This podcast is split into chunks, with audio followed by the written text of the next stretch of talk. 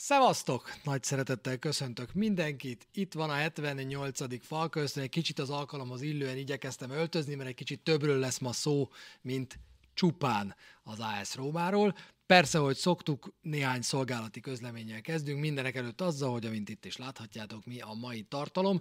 Hát szerintem nem volt olyan falka ösztön leszámítva azokat, amelyeket téli vagy nyári holtidőben rendeztünk itt meg Twitch-en, vagy korábban YouTube-on, amelyben olyan keveset beszéltünk volna a soros, aktuális lejátszott mérkőzésről, mint most, de azért természetesen a Spéci elleni 2-0 szóba kerül, mert, mert az jól esett. Beszélgetünk majd arról, hogy mik is ennek a csapatnak az értékei, és most, hogy talán kezd helyreállni a támadójáték, milyen értékekkel lehetne akár a négybe kerülni, ezekben a másodpercekben már nem vagyunk ott, mert ugye a Milán és a Láció már játszik egymás ellen, de hát ha sikerül ott megkapaszkodni, és erre most bizony nagyon reális esély van, ahogy szoktuk a tavalyihoz hasonlítjuk a mostani teljesítményt, 5 ponttal vezetünk a tavalyi AS Róma előtt, aztán beszélgetünk, azt hiszem jóval többet a Nicolò Zanioló ügyről, ami körülötte van. Nagyon érdekes ez, a, ez az eset. És pont azért nehezen megítélhető, mert Zanioló személyisége olyan, amilyen, tehát hisztis, hirtelen, indolens, és ez aztán akkora ügyet tud kreálni ilyenkor is, amekkora nem biztos, hogy kellene, hogy legyen körülötte. Na erről beszélt sokat José Mourinho a tegnapi speciálani mérkőzés után. Elhoztam eredetiben már a Mourinho-t, mert, mert José mourinho meghallgatni szerintem érdemes lesz ma este. A, Egyébként most jut eszembe, hogy nem is biztos, hogy elhoztam eredetében Mourinho, de mindegy, ezt majd valahogy közben kiavítgatjuk, vagy tartunk egy rövid szünetet, vagy valahogy, mert szerintem a stream uh, szoftverben nem sikerült beleépítenem mindenféle családi dolog, egy picit elmosott. Na, de azt tuti, hogy utána megbeszéljük azt is, hogy mi van a juventus és mi van az ő mínusz 15 pontjukkal, mi van az ő 15 pontos levonásukkal, mert ez bizony egy, hát egy meglehetősen fontos hír volt a héten, amely még ránk is hatással lehet, amelyből még nekünk is bajunk lehet, de erről majd beszélgetünk akkor, amikor eljön ennek az ideje. Pár szolgálati közlemény a tartalmon kívül, megvan az új Falka Ösztön matrica rendelés, csomóan kiragasztottátok, és elküldtétek Instagramon, aki engedélyezte nekem, azért meg is osztottam, és nagyon köszönöm, óriási királyok vagytok, már egy fehér alfán, egy kék Toyotán, meg, meg már Rómában, meg Budapesten, meg már az Egyesült Államokban is van valahol falka ösztön matrica, ami simogatja az én lelkem. Köszi szépen. Továbbra is igaz az, hogy most legyártódik Marció voltából egy újabb hatalmas nagy adag, úgyhogy akik kérnek szépen folyamatosan, azoknak szívesen küldök belőle, feltéve, hogy nem akarják valahogy nagyon meg, megfirkálni azt a matricát, csak simán kiavítják és rendeltetésszerűen használják. Mondom mindezt azért, mert ma Juventus szurkolók is vannak a csetem, meg gondolom itt vannak a Milán szurkolók, meg a Napoli szurkolók, ahogy az egyébként lenni szokott, úgyhogy őket is szeretettel köszöntöm, és kérném azt, hogy a csetem ma aztán különösen legyen rend. Óriási szívás ez a 15 pontos levonás a Juventusnak, még nagyobb szívás lehet az, hogyha nem csak az ebből hát majdnem biztosan következő jövő évi BL lemaradással sújtják őket, hanem még az azt követő évekkel is. Nem árulok zsákba macskát, jelenleg utána néztem nagyon sokat, de nincs megfelelő mennyiségű és minőségű információ, ami alapján a Juvét, meg ezt az egész ügyet meg lehetne konkrétan ítélni. Ugye az ítélet hozatal napján elmondták, hogy a következő tíz napban fogják nyilvánosságra hozni azokat a bizonyítékokat, amelyek a Juve ellen szólnak. Beszélünk majd az ügyről, megtárgyaljuk az ügyet, de nem fogunk itt hatalmas nagy ítéleteket hirdetni a Juve-val kapcsolatban, vagy leszedni róluk a keresztvizet, vagy bármi, mert azért azt tudjuk, hogy Olaszországban máshol is vannak gondok, amikor a Spinazzola, Pellegrini deal lezajlott, akkor azért mi is vakartuk a fejünket, hogy egy ifi játékosunk hogy érhet papíron 22 milliót, szóval senkinek a segge nem hófehér ebben az ügyben, én azt gondolom hogy a juventus a legfeketébb, az meg a következő pár napban fog majd kiderülni. Erről majd a stream végén beszélgetünk. Ha minden jól megy, akkor elnémítottam az értesítéseket. Nagyon sokan jeleztétek azt vissza, hogy, hogy mi van, amikor megszólal stream közben egy giga nagy üvöltés. Na, most próbálunk erről leállni, úgyhogy a követéseket, meg a szabokat is nagyon köszönöm, de ezeket majd a végén fogom, ha eszembe jut, megköszönni és beolvasni természetesen. A nekem szóló kérdéseket, chat üzeneteket továbbra is majd a végére tartogassátok, akkor lesz egy 5-10 perc, amikor ezekről beszélgetünk. Közben a chatben pedig lehet egymással beszélgetni. Na vágjunk bele! Spécia 2-0. Egy meccsre kellett készülni a héten, ami nekünk nagyon-nagyon jól áll, ahogy azt Mourinho a mérkőzés után elmondta egyébként, mert a szezon egyik legmagabiztosabb teljesítményeit nyújtotta a Róma. Pedig nem túlságosan nyugodtan készültünk erre a mérkőzésre, mert már kirobbant előtte az Zanioló ügy, és lehetett tudni azt is, hogy Pellegrini összeszorított fogakkal valahogy megpróbál pályára lépni. Pellegrini már az előző mérkőzésen is jókora combbandázsal játszott, nem is jól, és azt lehetett hallani egész héten, hogy nincs még rendben, külön edz, nem végez minden gyakorlatot a csapattal, és ez nem biztos, hogy megy, de mikor kiderült, hogy Zanioló úgy döntött, hogy nem utazik el a kerettel, akkor úgy döntött Pellegrini, hogy oké, okay, akkor ő elutazik, és legalább a padra leül, ha szükség van rá, akkor pedig beáll. A kezdőcsapatba így aztán Pellegrini nem került be.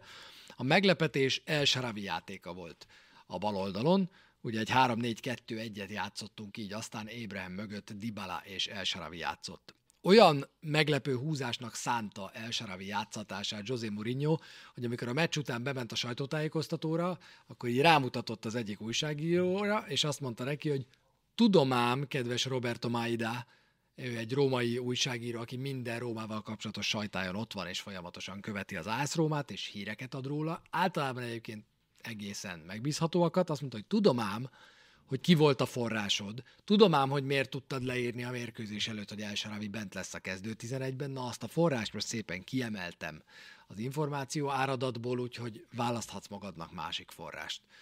Ekkora meglepetésnek szánta José Mourinho azt, hogy Elsaravi ott volt a kezdő 11-ben, és egyébként, mint utóbb kiderült, főszereplő is lett. A kamionok voltak a középpályán, így, hogy nem volt Pellegrini, Matic és Cristante szerepelt a két szűrő pozíciójában, és, és így vágtunk neki ennek a mérkőzésnek. El kell mondani két dolgot a Spéciával kapcsolatban. Az egyik az, hogy ez a csapat novemberben, novembernek is az elején a Milántól kapott ki utoljára. Tehát ez a Spécia nagyon régóta veretlen volt a bajnokságban, és nem azt mondom, hogy a legnehezebb programjuk volt azóta az egész szériában, mert ordas nagyot hazudnék, de az tény, hogy ez a Spécia azóta, november eleje óta, még a VB előtti időszak óta nem kapott ki a bajnokságban. Ez egy rázós ellenfél. Tavaly a 99. percben szerzett ébre büntetővel tudtuk megverni őket idegenben, de azért voltak gondjaik. Bőven voltak gondjaik ezelőtt a meccs előtt, mert Kiviort elvitte az Arsenal, ő tehát már elrepült a meccs előtt, egy ember kiesett a védelemből. Enzola megsérült. Enzola elképesztő fontos játékos ebben a spéciában. Elég egy adat, kilenc gólos Enzola, a második legeredményesebb spécia játékos a bajnokságban kettő gólnál tart. És akkor még kiesett a középpályáról Egdál. Tehát igazából mindenkinek a minden csapatrészből egy fontos játékos kiesett, és akkor elkezdődött a mérkőzés, és még Holm is kiesett, mert a 13. percben le kellett őt cserélni.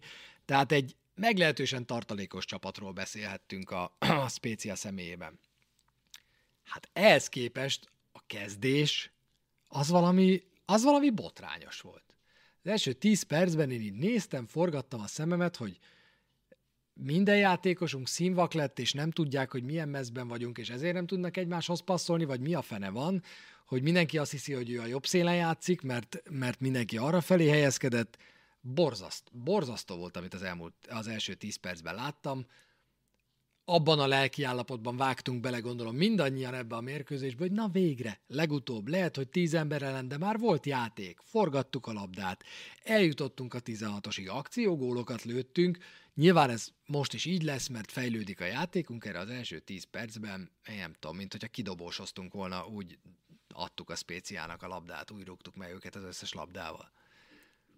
A spécia se játszott túlságosan jól, és egy nagyon érdekes kis apróság, az Alberto Picco stadion, az egy, ez egy nagyon vidéki stadion, és most ezt a dolog jó értelmében vegyétek, Én úgy kezdtem a sporttévés pályafutásomat, hogy 2005-től két éven keresztül, amíg nálunk volt az MB2-es közvetítési jog, én Hajdó Attilával keresztbe kasul jártam az egész országot. Akkor Hajdó Attila egy újonc szakkommentátor volt nálunk, én meg egy újonc kommentátor voltam a Sport 1 Engem küldtek mindenhova, minden MB2-es meccsre. És az MB2-ben voltak ilyen stadionok, ahol a TV közvetítésben hallottad, hogy egy-egy ember mit kiabál be, mert olyan pici volt a stadion, hogy, hogy nem lehetett messzebb rakni a zajmikrofonokat a pályától, valahova a lelátóra kiraktad, fogalmad nem volt, hogy, hogy ott éppen ki fog ülni, és hogyha egy üvöltős bácsi ült, nem tudom, a baktalórántházi hentes ült ott, akkor végig hallottad, hogy ő mit üvölt a mérkőzésen. Szárójában mondom, ez azért Magyarországon NB1-es mérkőzésekkel is előfordul, na de itt a Spéciánál szintén volt egy bácsi az egyik zajmikrofon környékén, aki olyan undorító dolgokat üvöltött be, merdázott össze-vissza, és ezt végig lehetett hallani az egész közvetítésben, én sírtam a röhögéstől. Ezen a Baktalórántházi meccsen nem véletlen hoztam azt a példát, az egy Baktalórántház a Kazinc Barcika 0-0-ás mérkőzés volt egyébként, ott ültem Hajdó Attilával konkrétan a, az erkélyen, a stadionnak az emeleti erkélyén, és onnan közvetítettünk, és egyszer csak hallom a fülemen, mert egy dögunalmas 0-0 volt, viszonylag ö, eseménytelen, mi is tartottunk néha csendet, és egyszer csak hallom a fülemen, hogy Löwenbrau, az jó lesz, abból vegyél egy rekesszel. És gondolom, milyen ismerős ez a hang? És jobbra nézek, senki, balra nézek, és drága sofőrünk, aki vitte a kommentátorokat mindig, Maráz Lajos kollégánk, Isten nyugosztalja, ott ült, és így rám nézett, és így mondta, hogy igen, én vagyok. Mondtam neki, hogy fél legközelebb föl se kell hívni a feleségedet, csak mondd meg, hogy hányadik perc, én elkussolok, te bekiabálod, ő bekapcsolja a tévét, aztán spóroltunk pár forintot a telefonon. Szóval ilyen stadion volt ez az Alberto Picco stadion, végig lehetett hallani a hazai közönség véleményét, és hát nem voltak túlságosan elégedett a játékosaikkal, elégedettek a játékosaikkal. Elégedettséget meg a túloldalon se hallhattunk, mert Róma szurkolók pedig nem lehettek a mérkőzésen, ugye megszületett az ítélet, hogy sem római, sem Láció tartományba tartozó szurkolók, sem pedig öm, öm, nápoi szurkolók nem utazhatnak a következő időszakban egyetlen egy idegenbeli mérkőzésre sem, úgyhogy szervezetten nem mehettek a Róma szurkolók erre a meccsre. Aztán egyébként ott voltak páran, pár tizen, és a végén Mourinho össze is hívta a csapatot, és odavitte őket a drukkerekhez, de nem voltak. Nem volt tábor, nem volt vendégtábor, amely mindig segíti a Rómát. A harmadik percben jött egy új sérülés, Cseliké. Egyrészt nagyon horror volt, nagyon para volt, nem tudom, láttátok-e, Fú, de borzasztóan nézett ki. Úgy állt az ujja, mint Dávid Kornél mutatta egyszer, hogy az ő ujja az, az olyan, mint a szabályozás előtti tisza, minden egyes ujja, úgy néz ki körülbelül, mert ez úgy megy, hogy kimegy az ujjad egy kosármeccsen, fogod, odamész a dokihoz, ú, ez fáj, szerintem eltört, aha, ad ide, fú, puf, belever egy injekciót, azt mehetsz vissza. Na kb. ez történt most Cselikkel is, ugye hozzá szalagozták egy mellette lévő újhoz, az ujját, de hát nagyon rossz lehet 90 percet tulajdonképpen végigjátszani, úgyhogy az ujjat biztos, hogy kificamodott, de még az is lehet, hogy eltört, és azonnal eszembe jutott, hogy hát nincs helyettese. Továbbra sem volt a padon Kárzdorp, továbbra sincs a padon Kárzdorp, és úgy tűnik, hogy ő kizárásra került a keretből, úgyhogy Spinazzola az opció, vagy Vinyá balra és Zalewski jobbra. Tehát ezek a lehetőségek vannak. Sajnos ezen, ahogy írjátok többen, van esélyünk gondolkozni, hogy jövőre mi lesz a, vagy jövő hétre mi lesz a megfejtés, vagy hát erre a hétre, amikor Cselik nem játszik, mert a hajrában összeszedte a, a sárga lapját, az ötödiket a szezonban, hogyha Napoli elleni mérkőzésen Zeki Cselik nem játszhat. Pedig Zeki Cselik szerintem a legjobb játékosunk volt az elmúlt időszakban. Tehát főleg ahhoz képest, hogyha önmagához mérünk minden játékost, akkor aztán végképp. Ha ahhoz mérjük Zeki Cseliket, hogy azonnal, tök mindegy, hogy milyen formában voltál, egyedül maradtál jobb szárnyvédőként. Azonnal formába kell lendülnöd, azonnal hoznod kell a jobbnál jobb teljesítményeket, az elmúlt időszakban pedig, pedig jó, jó játszott. Jó játszott Zeki Cselik méghozzá, nagyon jó játszott. Ami még jó volt a Fiorentina ellen, amit jó volt látni, hogy Dybala irányította vonal mellől.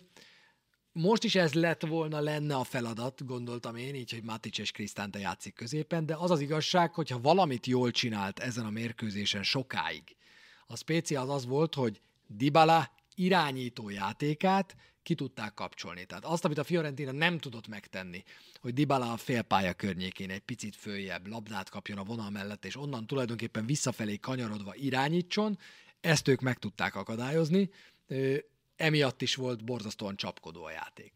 A 15. percben volt egy érdekes eset, amikor Zalewski betört a 16-oson belülre, és nem ítélt büntetőt a játékvezető.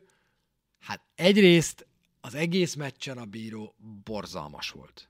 Tehát ö, olyan hülye ítéleteket hozott a mezőnyben, hogy én azon gondolkoztam, hogy milyen olcsón megúszta, mert ha egyetlen egy komolyabb vitás eset lett volna, akkor, akkor, akkor leszedik róla a keresztvizet. Így is egyébként a Gazettától, ha jól emlékszem, öt és feleset kapott, ami egy nagyon rossz teljesítmény, ha nem hibázol nagyot.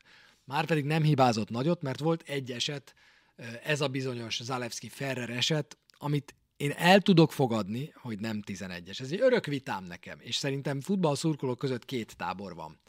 Mi volt a szabálytalanság, annak kedvéért, aki nem látta. Zalewski betört a 16-oson belőle, értelemszerűen sprint közben az ember hátrafelé rúgdos a lábával, hiszen úgy fut, és a mögötte elfutó, egyébként két perccel korábban beállt Ferrer, a térdével összerúgta a lábait. Tehát megrúgta a térdével a jobb lábfejét, vétlenül, teljesen vétlenül Zalewskinek, aki ezt érezte, még lépett egyet, de ugye utána már ugyanezt a lábadat nem, tud let, nem tudod letenni, és elesett, mehetett tovább a játék. Többször lassították, és lehetett látni, hogy, hogy ez történt. Két tábor van.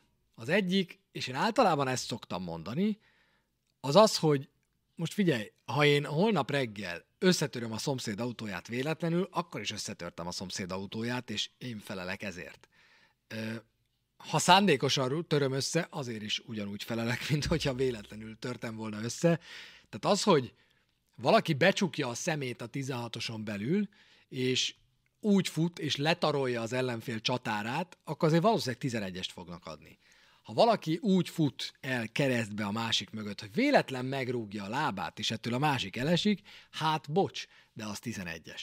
Ennél az esetnél azért vagyok egy picit elnéző, mert tényleg nagyon-nagyon-nagyon minimális kontakt volt. És Zalewski akkor sem biztos, hogy lőni tudott volna, hogyha tovább tud menni, ugye érkezett még egy becsúszás, ami nem volt szabálytalan, úgyhogy amiatt is, hogy az első negyed órában tényleg penetránsan játszottunk, meg amiatt is, mert tudjuk, hogy hogy jártunk, amikor a Bolonya ellen kaptunk egy korai 11-est, alig tudtuk behúzni a meccset. Én nem bántam, hogy ezt nem adták meg egy másodpercig sem, mert úgy voltam vele, hogy felejtsük el, menjünk tovább, most nehogy ezen kezdjünk el leakadni, hogy, hogy most ez 11-es vagy nem. A másik tábor, aki azt mondja, hogy hát ez egy ilyen vétlen, szerencsétlen szabálytalanság, pff, menjen tovább. Én, én általában azt mondom, hogy ez 11-es hiszen akadályozod a csatárt. Tehát most tök mindegy, hogy akartad vagy nem, akadályoztad a csatárt.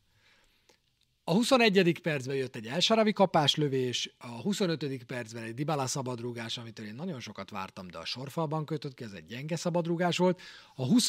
percek voltak az elsők, amikor azt lehetett gondolni, hogy na, ebből még akár lehet is valami, lassan belemelegettünk, lassan irányítottunk, a túloldalon pedig egyre több volt a, a szabálytalanság. A 45. percben amikor már azt hittük, hogy nem lesz ebből semmi. Egy kicsit kiszabadult a spécia, elkezdtek durogtatni ők is távolról, a nagy nyomás után, a nagy Róma nyomás után, már azt gondoltam, hogy itt akkor félidő lesz, és sajnáltam, hogy ez a nyomás, ez a félidő második felében bekövetkezett nyomás nem fog gólláérni, amikor jött egy oktatófilmbe illő támadás a Rómától. Direkt megnéztem, és most aki nem a podcastet hallgatja, az figyelj ide egy pillanatra a képernyőre, mert láthatjátok is, hogy hol áll az óra, amikor Smalling indít. 43-56-nál áll az óra, amikor Smalling a saját 11-es pontja környékéről elindítja a labdát. És 44-03-nál jár az óra akkor, amikor Dybala már középre passzol El Saravihoz, és igazából 90%-ig biztos vagy benne, hogy ebből az akcióból gól fog születni.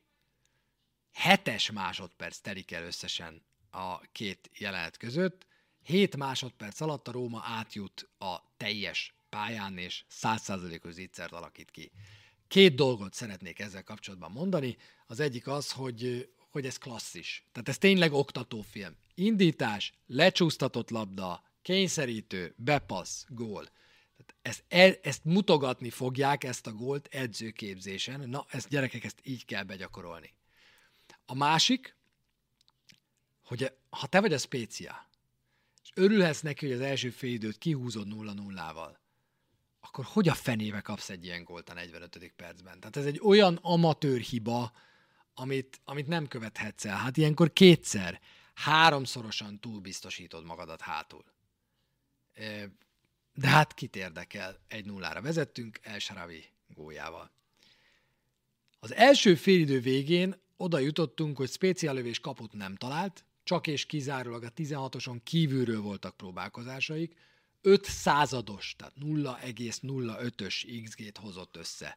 A Spezia 1,38-at a Róma, oké, ebből elsaravi helyzete jókorát kiszakított. 7 lövés tőlünk, 4 próbálkozás tőlük, tőlünk 2 talált kaput, tőlük nulla. Mourinho hozott egy tökéletes első félidőt, amiből megint csak semmit nem akart kihozni, mert a Róma az első félidőkből általában semmit nem akar kihozni. Nem szabad helyzetet engedni a másiknak. Ez Mourinho filozófiája az első félidőre. Ha az első félidő 0-0, akkor legyen 0-0. Ha 2-2, akkor borzasztó dühös leszek. Körülbelül ez a filozófia. Most ebből a szempontból egy tökéletes félidőt hoztunk, mert az utolsó helyzetünket góra tudtuk váltani.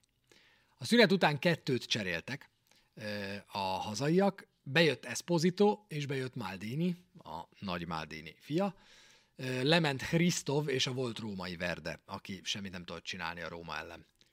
Az olaszországi közvetítés a Dazóné volt, csak streamen lehetett nézni ezt a mérkőzést, két darab aranymondás is elhangzott a mérkőzésen. Az egyiket idézem, a Róma általában nem kap ki, ha nem kap gólt. Erre hagyok egy kis időt, még akkor is, ha van egy kis zajaházban. Szóval a Róma általában nem kap ki, ha nem kap gólt, hangzott el, azt hiszem a szakértőtől. Szerintem bravúr lenne kikapni, úgyhogy nem kapsz gólt. És utána, amikor bejött Esposito a második félidőre, akkor hangzott el közvetlenül a félidő elején, hogy a Rómának Espositóval borzasztóan kell vigyázni, borzasztóan, mert veszélyes a lába.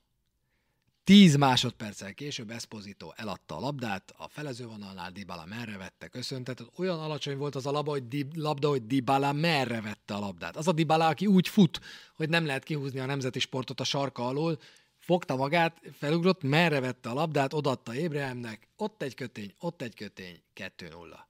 Ez az a Temi Ébrahim. Ez az a Temi Ébrahim, akit én nagyon-nagyon szeretek. És ez az a Temi Ébrahim, aki tavaly a 24 gólt szerzett. Dybala meg az első játékosunk lett ebben a szezonban, aki 10 gólban benne van, legutóbb két gól, most két gólpassz, ugye még előtte is volt egy gólja, 13 bajnoki mérkőzésen 7 gól, 4 gólpassz az Argentintől, aki ilyen formában van a világbajnokság után, csak, Faragó Ricsi idézett, csak meg ne sérüljön. Temi befejezése brutálisan szép volt. Brutálisan szép volt. Nem tudom, hogy mikor láttunk utoljára ennyire magabiztos cselt és befejezést tőle. Zéró fölösleges mozdulat. Tehát Temi Ébrem és egyáltalán minden csatár magabiztosságának elillanását az jelzi, hogy pepecsel a labdával. Tilitoli, megtolom, sok, sokat babusgatja, sokat nyúl hozzá. Na most nem. És mi hogy fejeztük be az előzőt? Hogy reméltük, hogy Temi Ébremnek most már megjön az önbizalma. Attól, hogy az elmúlt meccseken azért volt egy győzelmet érő mentése, gólpasszai, jó játszott Temi Ébrahim. És most úgy tűnik, nem akarom elkiabálni, de megjött Temi Ébrahim önbizalma, azonnal felismerte a helyzetet, kiosztott egy kötényt, és aztán a kapusnak még egyet. Gyönyörű volt. Új fejezet nyílt a mérkőzésen a 49. percben 2-0 után, mert ekkor Mourinho azt mondta, hogy hátra, gyerekek. Tehát most jött el az a pillanat, hogy úgy fogjuk irányítani a mérkőzést, hogy nincs nálunk a labda. Erről is beszélgettünk pár epizóddal ezelőtt, hogy mourinho volt egy őszinte nyilatkozata arról, amit egyébként a, mm, ö, olvashattatok a Ja Isten, hogy, hogy, hogy Hú, nem tudom hirtelen a könyvnek a címét, de olvassátok el, meg vegyétek meg, mert egyébként nagyon-nagyon jó, amit a Sós Márkék írtak, meg Píték, Szabó Krisztoffal, így ne, nem tudom mi a cím, így nézd a focit, vagy valami, valami hasonló címe van. Na, abban is benne van, hogy egy meccset többféleképpen lehet ö, irányítani. És az egyik az az, olvasd a játékot, köszi Zeknorp. Az egyik az az, hogy ö, birtoklod a labdát, és nem engeded az ellenfelednek, hogy hozzáférjen. Barcelona, klasszikus Barcelona.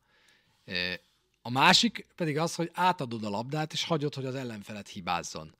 És Mourinho két gólos előnyben meg aztán végképp ezt teszi, és ez is történt, átadtuk a labdát a Spéciának. Mi történt? Átlövésekig jutott a Spécia. Volt zicserük? Egy darab se az egész mérkőzésen.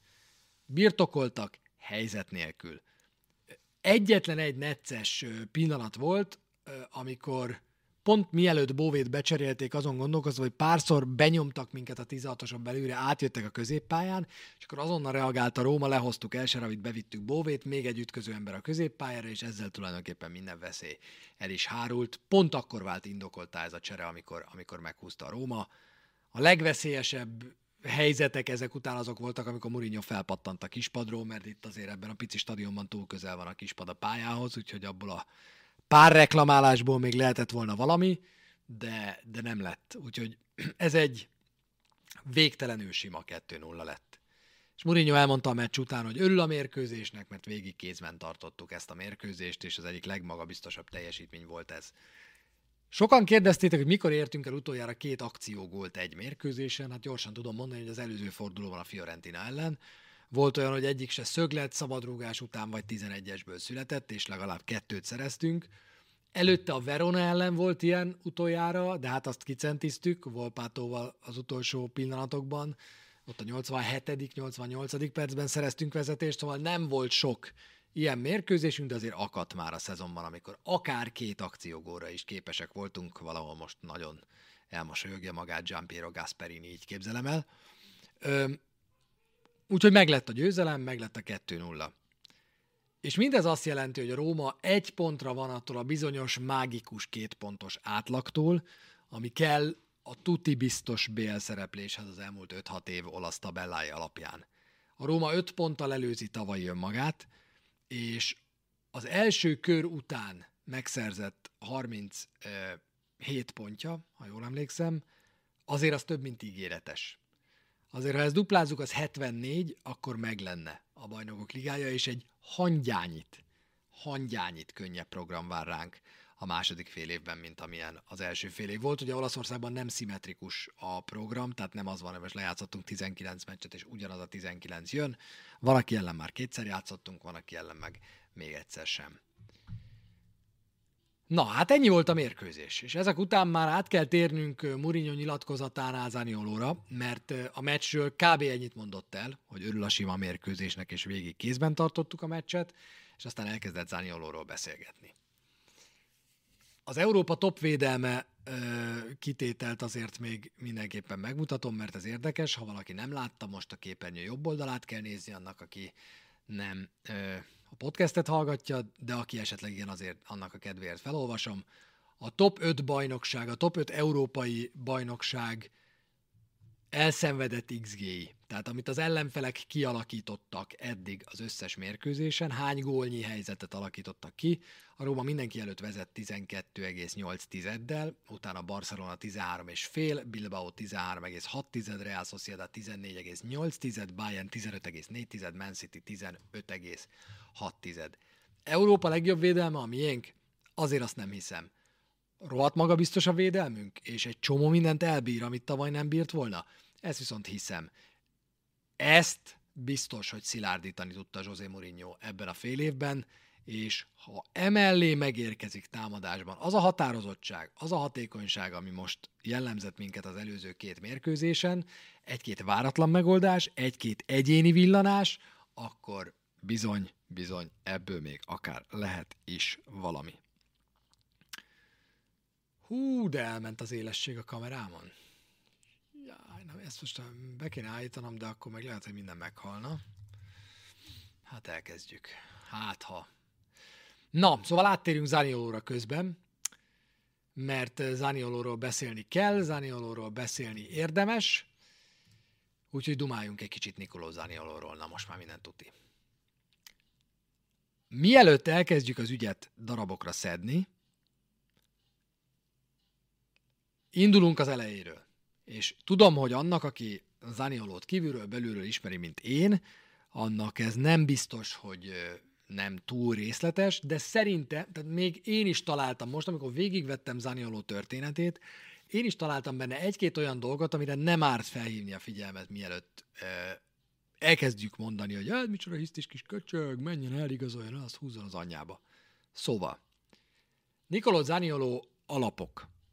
A szerződése 2024 nyaráig tart. Nyaráig szól. Még másfél évig. Az Intertől érkezett, még a Nine Golan ügyletben, Santonnal együtt, hol van már Davide Santon, 5 millió eurós értékkel vettük bele abba a bizniszbe. Ugye ez volt az a szitu, hogy az Inter Radut akarta adni, mi megmondtuk, hogy kapus nem kell, kösz, akkor itt ez az Anioló gyerek jól jöjjön. Most jön a lényeg. 700 ezer eurót keresett évente. Úgy mutatkozott be a Rómában, a Real Madrid elleni BL meccsen egyébként, hogy 19 esztendős volt. 2019. augusztusában kapotta meg a mostani szerződését. Tehát nagyjából három éve, két és fél éve kapta meg a mostani szerződését, mert tarthatatlan volt az, hogy valaki rendszeresen az első csapatban játszik, és 700 ezer eurót keres, elkezdtek körülötte gyűlni a többi csapat, és mindenféle beszéltek ilyenkor a fülében, nyilván ilyenkor az van, hogy az ellenfél elkezd nyomást helyezni rá, felhívja egy-két ügynök, hogy hát hülye gyerek 700 ezer euró, hát kezdje már el hisztizni, hát kereshetnétek két-három milliót is simán. És akkor 2019. augusztusában megkapta a mostani érvényes 2,5 millió eurós nettó fizetéses szerződését. Ez idén, ebben a szezonban a Róma keretének tizedik legmagasabb fizetése. 2019. augusztusában kapja meg ezt a szerződést, 2020. januárjában jön az első keresztszalag szakadás.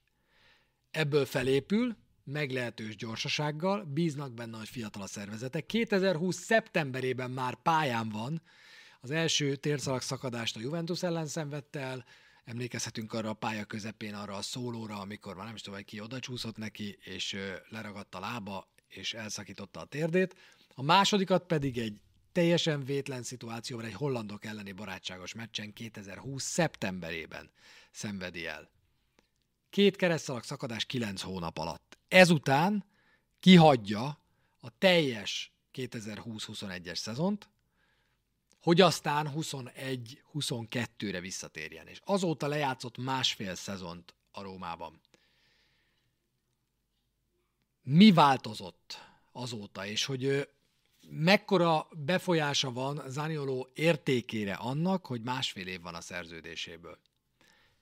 Egyértelműen megváltozott az európai futballban az elmúlt években az, hogy mennyire hisztisek a játékosok. Ugyanaz, ami évtizedekkel ezelőtt lezajlott Amerikában, és ami most egyébként már a sokkal szigorúbb pénzügyi rendszerben működő NBA-be is elért a végtelen játékos uralom, az kezdi eluralni az európai futballt is.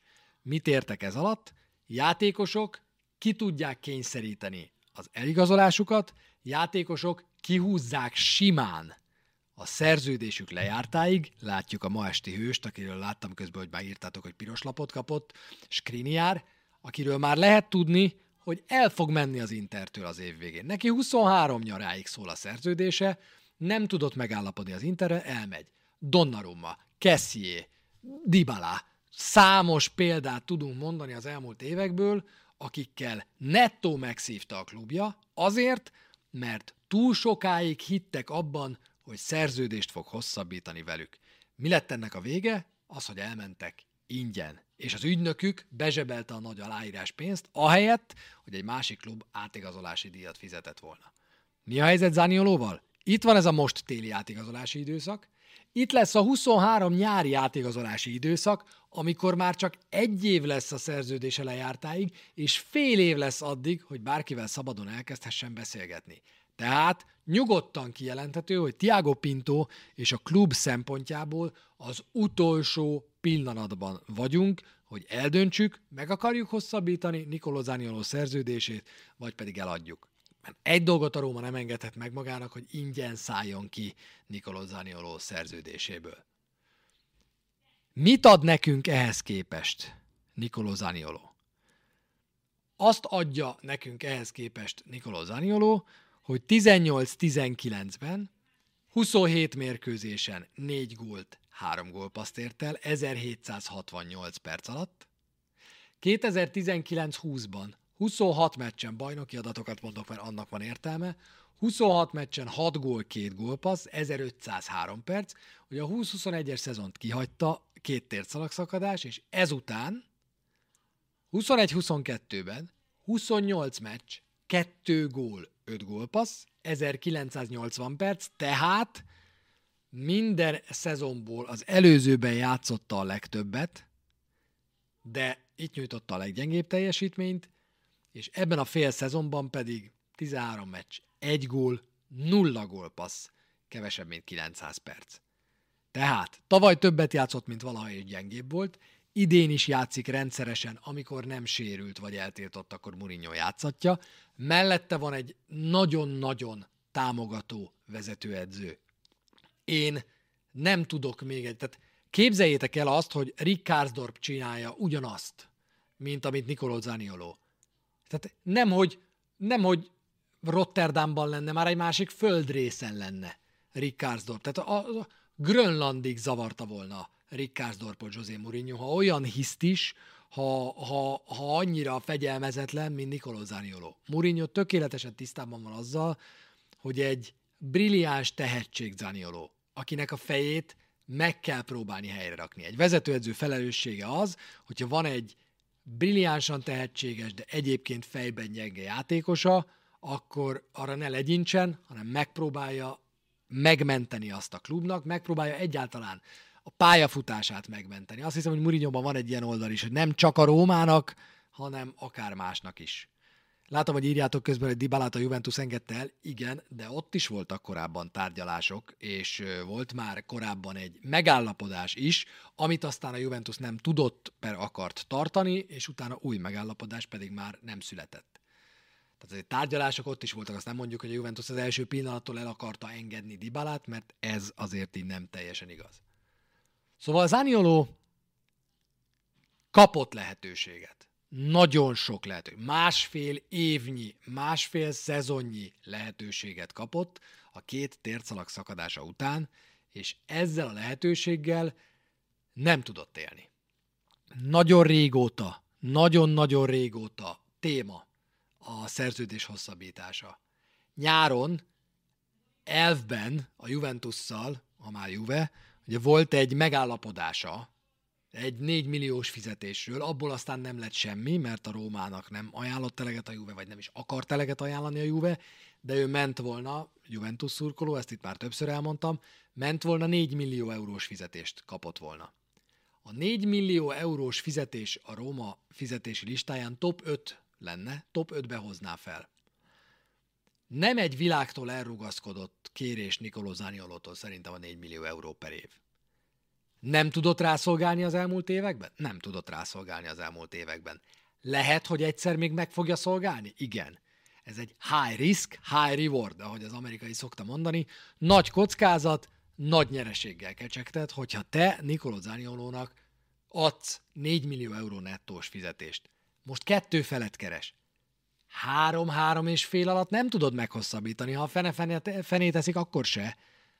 Elmenne Tiago Pinto négyig simán. Biztos, hogy nem itt van a baj. Száz százalék, hogy nem itt van a baj. Ahol a baj lehet, az a kivásárlási ár körül van szerintem. 50-60 millió eurót akar minimum beleíratni a szerződésébe, az új megállapodásába a Róma, erről volt szó még októberben. Ő ilyen 30 környékén akarta, mondta neki Pinto, hogy na tudod kivel szórakozzál, megemeljük a fizetésed, és még olcsón el is menj a nagy szart. Az biztos, hogy nem. Én azt gondolom, hogy inkább ebből volt a feszültség, és ezért nem sikerült szeptember és január között megállapodni. Mi lehet? És mi történt? Az történt, hogy Nicolò Zanioló gyenge teljesítményét megelégelte Mourinho, az egyik meccsen lecserélte, ekkor Zanioló pedig füttyöt kapott. Először a Genoa elleni kupamérkőzésen a lecserélésekor füttyöt kapott, és erre kiválóan reagált Zanioló, még a pályán lejöttében ketté tépte itt fölül a mezét, akkor még jobban elkezdték fütyülni természetesen, aztán ugye Vincent Candela mondta el, hogy tőle többet vár, Mourinho megvédte Nicolo Zaniolót, És aztán már csak a következő hír, ami eljutott hozzájunk az, a, hozzánk az az, hogy Nicolò Zanioló kiakadt és távozni akar most azonnal viszlát cső. Ideges, indolens. Juve Drucker lejár a szerződése. Nem sok minden szól a maradása mellett. Ti mit csinálnátok, ha ti vagytok Tiago Pinto? Most komolyan. Megpróbálnátok keresni egy megoldást, a megoldás pedig nem tud más lenni, mint hogy megkísérled eladni. Két dolgot tehetsz. Vagy megpróbálod eladni, vagy pedig, hát a kirúgás, amit írsz, uh, Ship, az azért nem opció, mert azzal kárt okozol a Rómának. Tehát vagy megpróbálod eladni, megpróbálod a lehető legjobb dílt kihozni ebből, ezen dolgozik alig, hanem ezekben a percekben is, ami mi itt kedélyesen dumcsizunk, Tiago Pinto. A másik lehetőség, hogy csak megpróbálod rábeszélni, hogy hosszabbítsa már meg azt a megveszekedett szerződést, de ezzel vállalod azt is, hogy marad a keretben egy ilyen nagyon-nagyon ideges, hektikus, és csapatnak egyébként hát nettó egyáltalán nem használó játékos. Hú, a múltkor olvastam valami vad statisztikát, arra most nem emlékszem, hogy 20, most már 25 gólt szereztünk ebben a bajnoki szezonban, igen, és ebből nem akarok hazudni, aki tudja, írja már be a chatbe, Léci pontosan. 25 gólból 6-nál volt fönn a pályán Zanioló? Vagy valami ilyesmi. Valami nevetségesen alacsony szám. Nevetségesen alacsony szám. Ö, Szóval Pinto megpróbálja eladni, hogy aztán sikerül, vagy nem, azt meglátjuk. Tottenham, Leeds United, Paris Saint-Germain, Milán. Ez az a négy csapat, amelyikkel érdemes foglalkozni. Tottenhamnél változás lesz. Antonio Conte nem marad a Tottenham vezetőedzője a legfrissebb hírek szerint. Egyébként ők meg Harry Kane-nel járnak hasonló cipőben, hogy 24-ben lejár a szerződése, és így győzködik, hogy maradjál már, maradjál már, maradjál már. Leeds United a most hallottak, az eddig hallottak közül az övék a legelőnyösebb anyagi ajánlat, mint egy 35 millió euró környéke. Én azt gondolom, hogy ez már az elfogadható kategória. Paris Saint-Germain. Ebben Zaniolóék ügyeskednek, próbálják őt a Paris Saint-Germainhez elsózni. Hogy szokott ez zajlani? Tiago Pinto beszél a menedzserével, és azt mondja, hogy figyelj ide, ha hozol érte 35 millió eurót, akkor mehet. Vagy mondd meg, mi a legjobb ajánlat, amit tudsz hozni, tárgyaljál a nevünkben, ha megállapodtok, akkor mehet. Mi ennyi lóvét kérünk érte. És akkor az utolsó legfrissebb és legérdekesebb pletyka a Milán. Azt gondolom, hogy a Milán lesben áll, mint a cápa. Fogja magát, és kivár. El tudja-e sózni Tiago Pinto ebben a pillanatban egy Premier League csapatnak vagy külföldre Zaniolót. Ha elsózzák, nem nagy baj, mert ingyen van, hogy egy ekkora szuper tehetség, aki ugyan nem játszik jól, de attól még szuper tehetség, távozik. A bajnokságból is. A másik lehetőség, hogy nem tudja elsózni Tiago Pinto, és akkor a Milán érkezne. 3 milliót adnának a kölcsönért fél évre, és aztán 22 millió euróért vállalnák, hogy végleg leigazolják, ha, és ez igazából nem ha, hanem ha, ha, ha Milán bejut a bajnokok ligájába. Milyen érdekes lenne, nem? Az utolsó forduló előtt egy pontos Róma vezetés a Milán előtt, a Róma a negyedik, a Milán az ötödik. Mit csinálsz? Bejutsz a BL-be, akkor kiúztál a saját zsebedből 22 millió eurót, vagy kiesel a BL-ből, és van tuti 22 millió euró, csak buksz másik 50-60-at. Ez egy eléggé furcsa dílt produkálna ez a helyzet.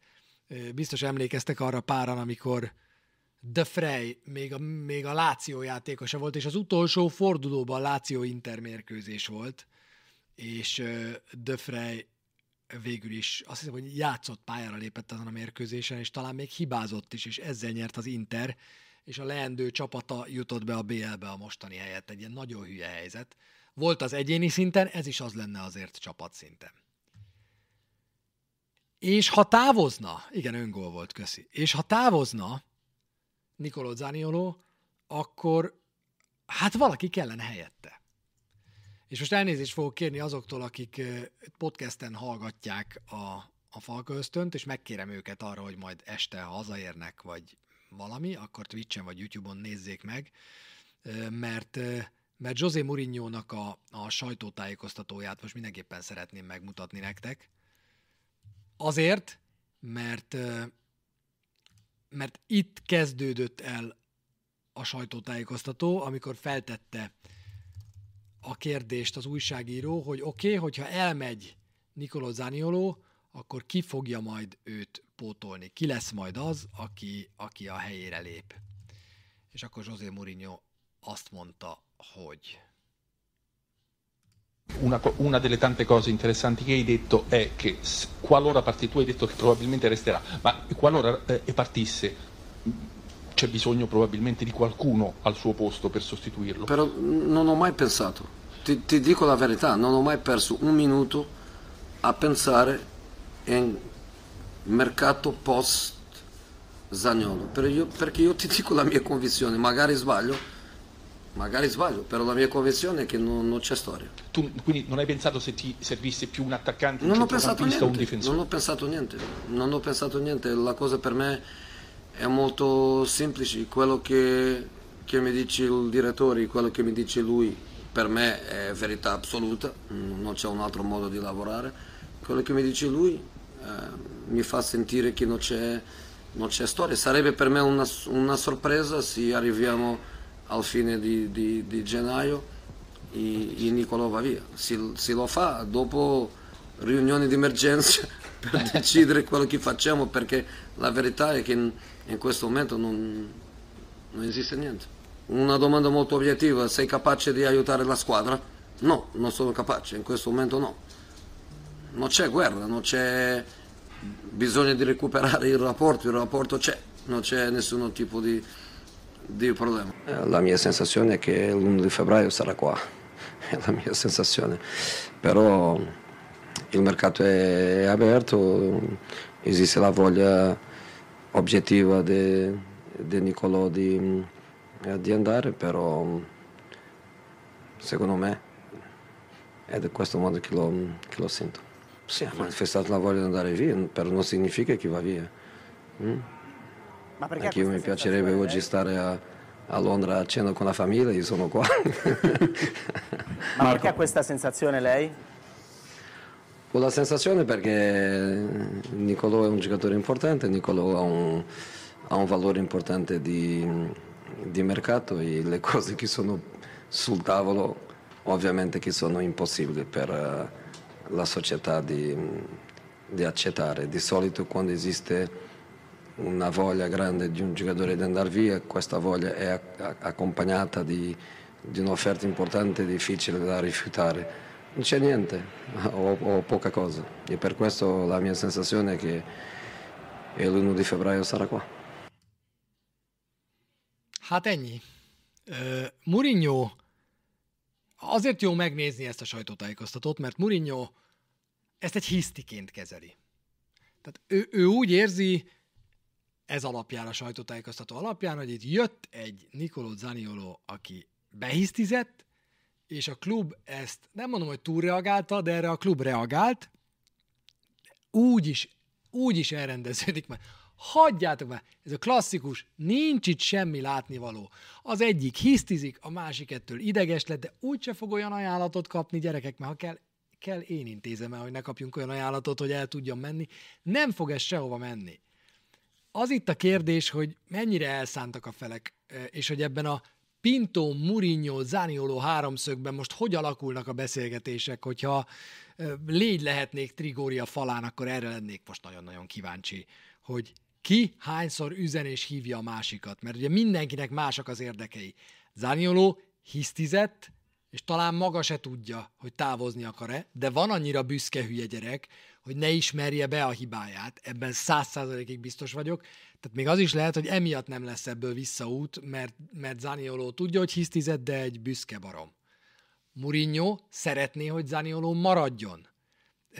Tiago Pinto meg valószínűleg úgy van vele, hogy na most már húzzál el anyádba, mert még egyszer így behisztizel nekem, akkor a klub el fog bukni 25-30 millió eurót, és azért amikor financial fair play előírásoknak, szerződésnek, megállapodásnak kell megfelelni, akkor nagyon nem mindegy, hogy egy játékosod ingyen távozik, vagy 30 millió euróért távozik, vagy akár 25 millió euróért távozik, mert konkrétan annyi pénz szabadul fel, amit igazolásra lehet költeni, de a tulajdonos ezt nem tudja kipótolni, hogyha ha egy játékos ingyen megy el, mert annyit költhet a klub, amennyit beszed átigazolási pénzekből.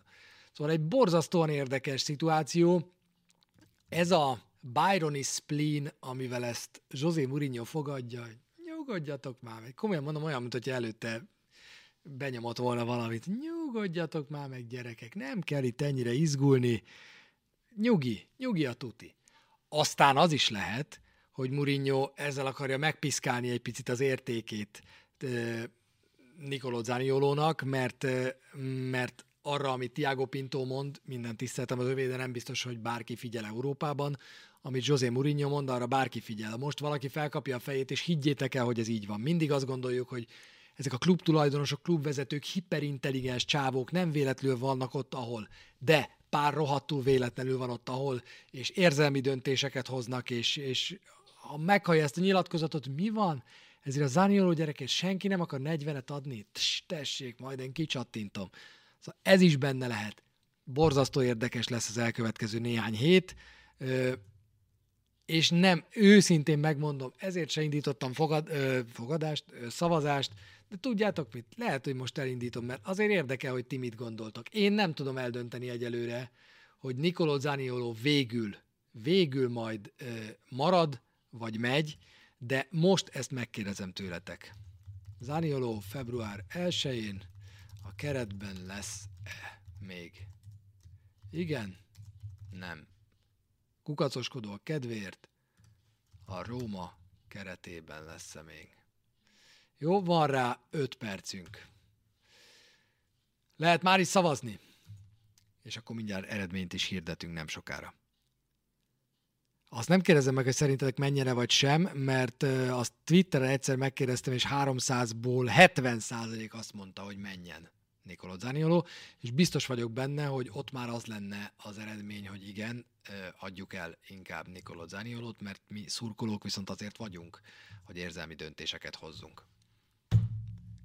Mancini nyilatkozata is összhangban van egyébként. A Mancini mai nyilatkozata, a szövetségi kapitány Mancini nyilatkozata is összhangban van azzal, amit José Mourinho mondott, mert Mancini azt nyilatkozta, hogy egy giga tehetséges játékos Nicolò Zanioló, aki jobban tenné, ha a Róma rendelkezésére bocsátaná a lehető legjobb tudását, ahelyett, hogy itt szórakozik. Eljött az idő, hogy beszélgessünk mások életéről, beszélgessünk most a Juventusról és a Levont 15 pontról. Aki azt várja, hogy itt Juventus ütésverés lesz, az ne várja, de szerintem ti ismertek annyira, hogy nem lesz. Én végig azt mondtam, bizonyíték erre pár korábbi falka ösztön, hogy azokat, akik elkövettek bizonyos csalásokat, Legy, hívják azt Anyellinek, hívják azt Paraticinek, hívják azt Nedvednek, teljesen mindegy. Ezeket tiltsák el a francba az olasz futballtól. Jó időre. De a klubot, ha lehet, akkor, akkor, akkor ne nagyon bántsák. És pontlevonással, meg kizárással, meg aztán végképp ne nem azért mondtam ezt, mert hiper, szuper nagy ölelkezős bariban vagyok én a Juventusszal, hanem azért, mert látni kell azt, hogy az olasz bajnokság ázsiója az borzasztóan zuhan az elmúlt időszakban. És nagyon lemaradt a Premier League, és nagyon lemaradt a La Liga mögött, elég BL eredményeket nézni ehhez, elég azt megnézni, hogy hány sztárfutbalista játszik az olasz bajnokságban, és hány megszülető sztárfutbalistát sikerül megtartani az olasz bajnokságban. Egyet se. Oszimán el fog menni nyáron legkésőbb szerintem.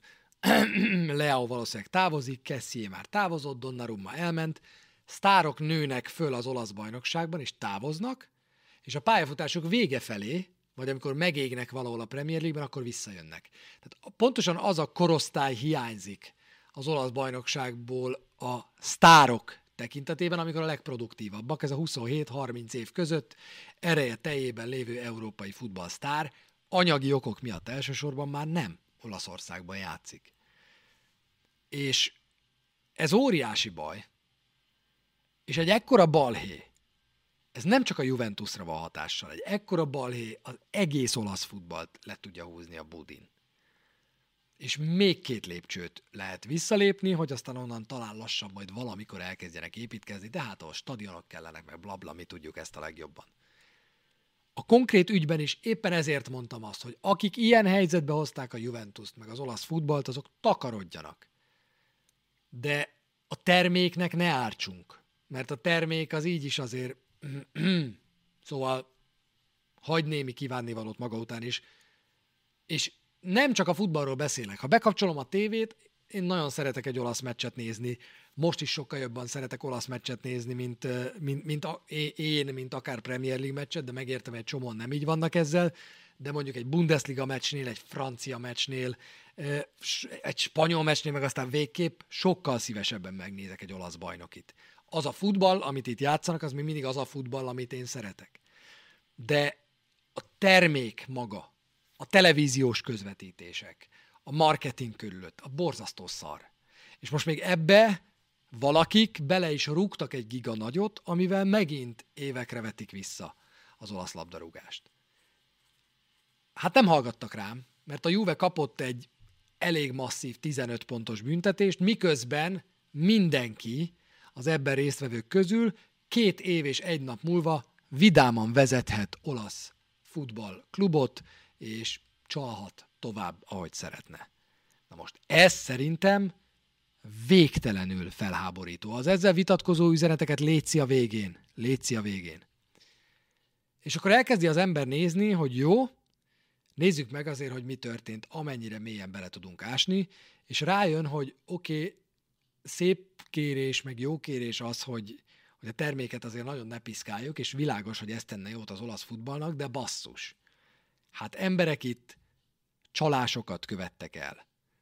Emberek itt szándékosan adatokat hamisítottak, és itt van óriási jelentősége annak, hogy a Juventus még mindig tőzsdei cég, mert részvényeseket károsítottak meg. Mert a részvényeket, tehát nem csak, ez, ne, ez nem csak a Juventusról szól, meg nem csak az olasz labdarúgásról szól, ez befektetőkről is szól. Ez egy nagyon súlyos adócsalási ügy. Nem kezdek most belemenni a részletekbe, bár sportjogok miatt tudnék, hogy mit jelent egy játékos amortizációja, és hogy miért jó az, hogyha ha te papíron magas áron adsz el játékosokat. Annyit kell tudnotok, hogyha én 100 millió euróért vásárolok holnap egy játékost, akivel 5 éves szerződést kötök, 20-20-20-20-20 millió alatt amortizálódik az ő értéke, az alatt az 5 év alatt, ami, a, ami alatt őt én dolgoztatom. De hogyha te a harmadik év után ezt a játékost kamu módon eladod 20 millió helyett 60 millió euróért, akkor te be is szeded azt a pénzt papíron, még akkor is, hogyha az készpénzben nem érkezik meg hozzád, és ezzel a játékosnak egy ilyen kamu értéket adsz, ami nagyon-nagyon jól mutat a könyvekben, és eltünteti a veszteségeidet. Nem szabad csinálni, ez egy adócsalás.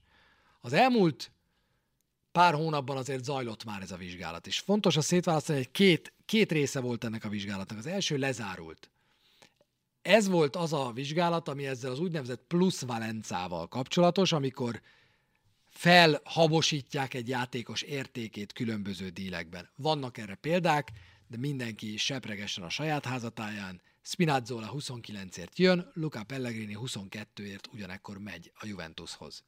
Hmm, azért ez is meglehetősen érdekes. Különösen egy ifi játékos esetében, akinek tulajdonképpen zéró értéke van, és te 22 milliót kaszálsz azzal, hogy eladod a Juventusnak, miközben veszel egy másik játékost 29ért, tehát tulajdonképpen 7 millió kirepül a zsebedből. Mégis jobban néz ki a könyvekben. Ez a probléma ezzel. Ott Spinazzola igazolása nálunk egy 15 milliós mínusz lett volna mondjuk, ehhez képest lett 7, mert felhabosítva odattunk helyette egy ifi játékost, akinek az értéke 2 millió euró volt, nem 22. A azt azonban egyszer már kimondták, hogy ez mindegy, ez követhetetlen, ez meghatározhatatlan. Az, hogy egy játékosnak milyen értéke van, ezt egy jogilag nem tudod körbeérni. Nem tudod azt mondani, hogy egy játékos, már pedig Luca Pellegrini csak 5 millió eurót ért. Nincs ilyen objektív szám. Mert hogyha van két sérült balhátvéded, akkor miért ne érne neked többet, mert mást ér egy 15. helyen álló csapatnak, meg egy 5. helyen álló csapatnak, meg egy első helyen álló csapatnak Luca Pellegrini. Nem tudsz objektív számot mondani. Ezért ezeket az ügyeket, ezeket a plusz Valenca ügyeket, ezeket nagyjából ki is dobták a kukába. Rengeteg csapatot vizsgáltak ezzel kapcsolatban, és rengeteg csapatot vizsgálnak is még, de ezt egy ponton elengedték. Azért nyitották újra decemberben az ügyet, mert új bizonyítékok kerültek elő és ezek a bizonyítékok fognak a következő napokban elkerülni. Hát el, pontosan ezt mondtam Zach Norp, hogy nem tudsz olyan objektív adatot mondani, legyen az a Transfermart, legyen az a Gazetta, legyen az a bármelyik, bármilyen termék, amelyik azt mondja, hogy egy játékosnak az értéke ez meg ez, nem biztos, hogy annyi az értéke. Mást ér egy játékos az egyik klubnak, meg a másik mást ér egy, egy szegényebb országban, meg egy gazdagabb országban. Egy csomó szempont van, amik miatt nem lehet ezt jogilag körbeérni. A, az ügy, ami miatt újra nyitották ezt, azok az új bizonyítékok voltak, például egy úgynevezett fekete könyv, Paratici fekete könyve, aki most ugye a Tatanemnél éppen elég fontos pozícióban van, mert abból az derül ki, hogy ezt a Juventus tulajdonképpen rendszer szinten működtette. Tehát itt nem arról volt szó, hogy hát egyszer, kétszer meghúztuk, mert úgy volt jó. Nem. Volt egy könyv, amiben Paratici nem csak azt vezette, hogy mennyiért adtak el és vettek játékosokat, hanem azt is, ezt a hibát követte el, hogy valójában a játékos mennyit ért volna. Na ez már problémás, mert ez már egy bizonyíték arra, hogy a Juventus vezetősége tökéletesen tisztában volt abban, avval, hogy nem értékén cserél játékosokat. Ez már gond. Egy másik gond, ami azóta került elő, az egy 2020 nyári történet, amikor a Covid alatt a Juventusnál játékos, a játékosok négy havi fizetésükről lemondtak. Miért kellett lemondaniuk négy havi fizuról? Azért, hogy jobban nézzenek ki a számok. Nem volt bevétel, üres stadionok előtt játszottak, muszáj volt egy kicsit kozmetikázni a számokat, és a játékosok ebből akkor azt gondoltuk, hogy négy havi fizetésükkel vették ki a részüket. És aztán kiderült, hogy erről szó sem volt, mert a Juventus ebből hármat feketén kifizetett nekik, tehát igazából egy havi fizujukról mondtak le a játékosok, van egy dokumentum, ami szintén kering, és annyit lehet róla már tudni, hogy az, ez éppen Ronaldo papírja volt, ami egy szerződésétől független papír, és ezt alá kellett volna írnia, hogy hogyan fog majd hozzájutni ahhoz a fizetéshez, amiről egyébként lemondott, Ronaldo sose írta alá ezt a megállapodást egyébként, ez a szerencséje, meg jó ügyvédei vannak azt hiszem, úgyhogy ez egy másik fontos szempont, ami előkerült. Nem fogok most mindenféle bizonyítékot kiteregetni, mert nincsenek. De ami nagyon fontos, hogy úgy tűnik, hogy a Juve irgalmatlanul sáros volt ebben a helyzetben, és sokkal sárosabb, mint bármelyik más csapat. Ne kérdezzétek, hogy mennyivel, ne kérdezzétek, hogy hogyan. Ígérik, hogy meg fogjuk tudni a következő napokban ezt. Ők követték el a legtöbb csalást, tervszerűen, szándékosan, és rendszeresen. Plusz egy, 2006. A Juventus visszaeső ebben a kérdésben. Méghozzá súlyos visszaeső, hiszen már volt ilyen balhéjuk. A Juventus, mint klub, egyszer, kevesebb, mint 20 évvel ezelőtt már ezen átment. És persze, akkor is sokan azt mondták, hogy oké, okay, őket rángatták végig a földön, a Milán meg az Inter meg egy apró pici dádát kapott, őket meg kizárták a másodosztályba, de hát valamiért mindig a Juventus neve kerül elő ezzel kapcsolatban. Más ügyeket is vizsgálnak, még a Róma is képben van. Azt mondták, hogy február vége felé lesz majd ítélet más klubról, más klubokról és más ügyekről.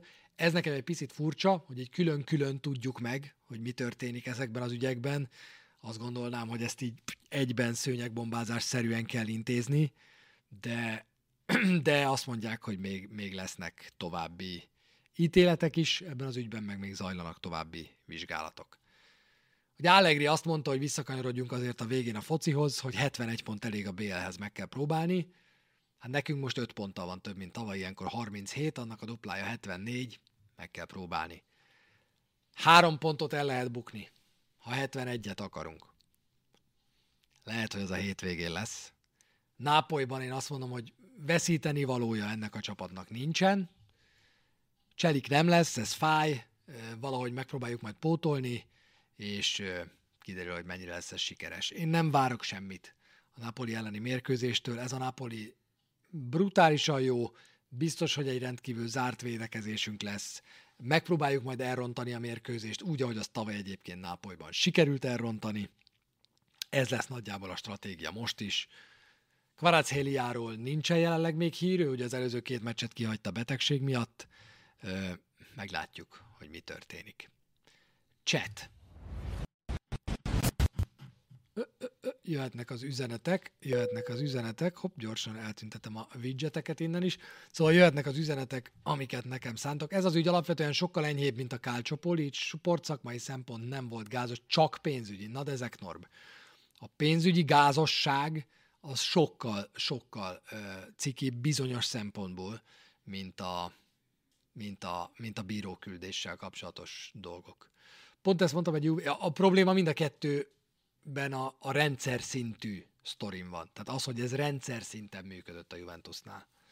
Pont ezt mondtam egy Juve jó barátomnak, mindenkinek van vaj a füle mögött, de a Juhok az egyetlen kiút, aki minden egyes ö, futballbotrányban érdekelt volt.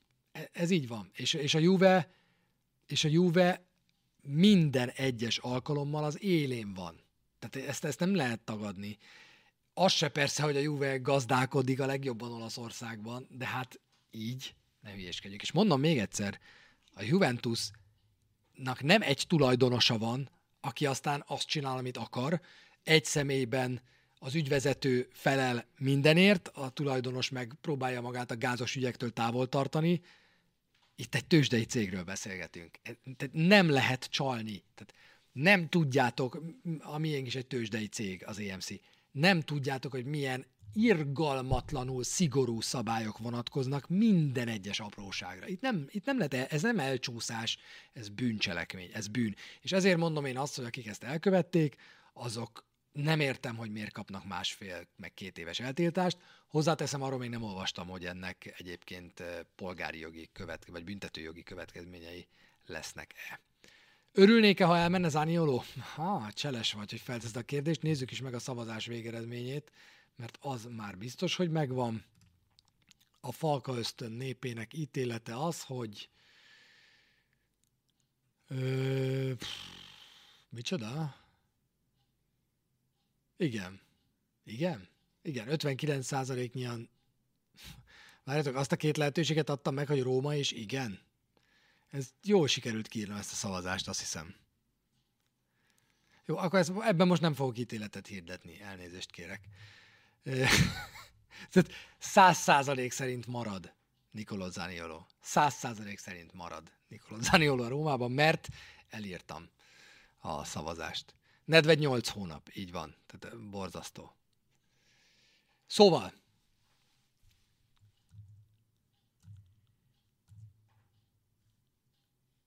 Én kezeltem magyar tőzsdei cég cuccait, percre pontosan megvan, hogy mit kell egy szaros béteni egyzett cégnek csinálnia, és hogyan, ha nem akarja, egy óriási bajba, bajba kerüljön. Ez így van.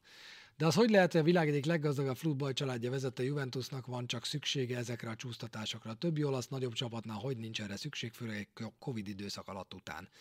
Hát bevándorlási hivatal két dolog lehetséges. Az egyik az, hogy, és azért ez fontos, a Rómához visszatérve egy ma délelőtt olvasott vélemény, hogy van az a, nem biztos, hogy ezt a viccet ma már el lehet mondani, de egyszer volt egy ilyen vicc, és akkor jó volt, amikor Józsi bácsit kérdezik a faluban, hogy van-e a, van-e a faluban rasszizmus, és mondja, hogy hát nincs, pedig igény az volna rá.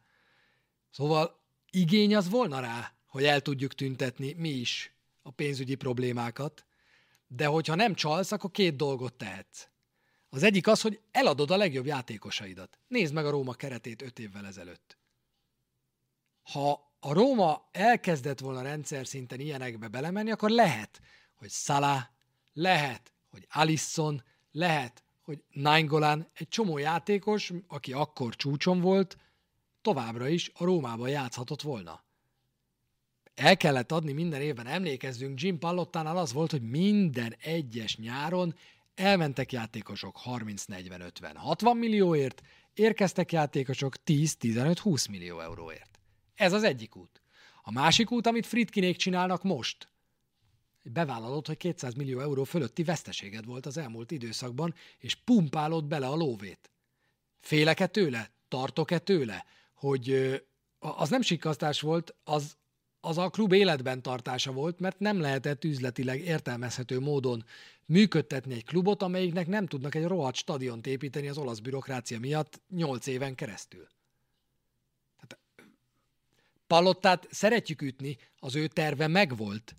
Rohadt gyorsan építsünk egy stadiont, a meccsnapi bevételeinket növeljük meg, jussunk be minden évben a BL-be, időnként el kell adni egy-egy játékost, de akkor jók leszünk. Csak a stadion nem épül, akkor nem fogja a végletekig belerakni a tulajdonos a pénzét. Fritkinék most még belerakják, de azért már most is jelzik, hogy nem is baj, hogy aláírtuk azt a Financial Fair Play-t, mert nem feltétlenül fogjuk ö, tudni a továbbiakban is ilyen mennyiségben tenni bele a lóvét. Mert nem is akarjuk. A terv megvolt, csak az olasz bürokrácia megfurta, ez így van. Ez így van. Mondjuk abban hűtlen kezelés is volt, hogy Enzonzit elhozta Moncsi a Sevillába, jaj, azt ne is mond. Meg hát, hogyha ez véget ért volna Enzonzival, én milyen boldog lennék Ben Hans. De hát az nem ért véget Enzonzival. Fú, mekkora bűnlajstroma van Moncsinak. Borzasztó. Mit gondolok Ziesről, meg a lehetséges utódokról? Ja, erről nem beszélgettünk, hogy mi van, hogyha Zanioló mégis elmegy. Deulofeuról és Ziesről volt eddig konkrétan szó. Előbbi megsérült a visszatérő meccsén. Állítólag semmi komoly és elővigyázatosságból cserélték le, de ettől még az a helyzet, hogy igazolnánk egy második dibalát, egy borzasztó sérülékeny csatárt, Deulofeu szerintem nyolcszor volt sérült az elmúlt három évben. Ziesért meg nagy a verseny. Azt lehet látni, hogy nagy a verseny. A Chelsea-ben mostanában érdekes módon ugye elkezdett játszani Potternél, ami egészen meglepő, nem is játszik annyira rosszul, hogy most aztán ezt úgy csinálják, mint az NBA-ben szokták, hogy kezdjük el játszatni, mert akkor egy picit fölmegy az értéke, aztán adjuk el, vagy nem, azt nem tudom. Ezt egy Chelsea szurkoló nálam jobban meg tudja mondani, de a fizetése problémás, ezt tuti. 6 millió eurót keres. Íí. Azzal a fizetési lista elejére ugrana Zies, úgyhogy ha kölcsönbe hozzuk, akkor nyilván lehet olyan dílt kötni, hogy a Chelsea fizesse még egy ideig. Ha végleg hozzuk, rögtön, akkor viszont meg kell állapodni vele, hogy ennek a kétharmada is jó lesz neked. Kölcsönbe hozni meg azért necces a Chelsea-től, mert amit megint csak elkezdett az UEFA szigorúbban venni az elmúlt időszakban, az az, hogy hány kölcsönjátékosa lehet egy klubnak, és a Chelsea ugye klasszikusan az a, az a klub, amelyik megveszi a világ összes játékosát, és aztán annak a négyötödét kölcsön adja különböző kluboknak, na ezt se lehet most már csinálni. Úgyhogy ez van. Ezt gondolom Ziesről használni tudna sokat. Egy nagyon jó játékos, egy az egyben veszi le az ellenfeleket. Én, én ezt nagyon bírnám. Frattézi jöhetne azonnal, hát ha Zaniolo 35 ér megy, akkor karcosan férne az bele, akkor inkább nyáron jöhetne szerintem. Ö, és túl van ő árazva. Tehát az az árcédula, ami Frattézin van, úgy, hogy még nekünk 20 százalékkal olcsóbb is lenne, mint bárki másnak, még az is nagyon-nagyon magas, azt gondolom. Kárneszekki? Hát figyelj, egy dolgot tudok, jazz fan, hogy nem mi lesz Vilárt, lehet, hogy 30, bocs, nem mi lesz Vilár lesz az, aki a következő kapus lesz Rui Patricio után, ez most már nagyon úgy tűnik, ezért is keresünk egy, egy másik kapust. Erre most sok pénz nem lesz, Patricióban még van két-három év simán úgyhogy én ettől nem, nem nagyon tartok. Na, ennyi volt a mai, ennyi volt a 78. Falka ösztön, hát jövő héten majd a 79. hogy milyen lesz a hangulat? Jó, mert ha kikapunk a Napolitól nagyon sírni, akkor se fogunk. Szerintem ez az a hétvége, amikor dőjünk hátra, élvezzük a meccset, én csak az első félidőt, mert a második félidő alatt már NBA-t közvetítek, ti viszont nézzétek az egészet, és utána meg majd kapcsoljatok az NBA-re. Szevasztok, jövő héten találkozunk. egy rossz hír a végére M. Csabi kérdésére, nem, a Láció-Róma mérkőzés nem a helyszíről megy majd tavasszal. Juan Jesus gólt, azt nagyon nem szeretném, nagyon nem szeretném, hogyha, hogyha az megszületne. Jó van. Jó éjszakát mindenkinek, jó pihenést nektek, szevasztok!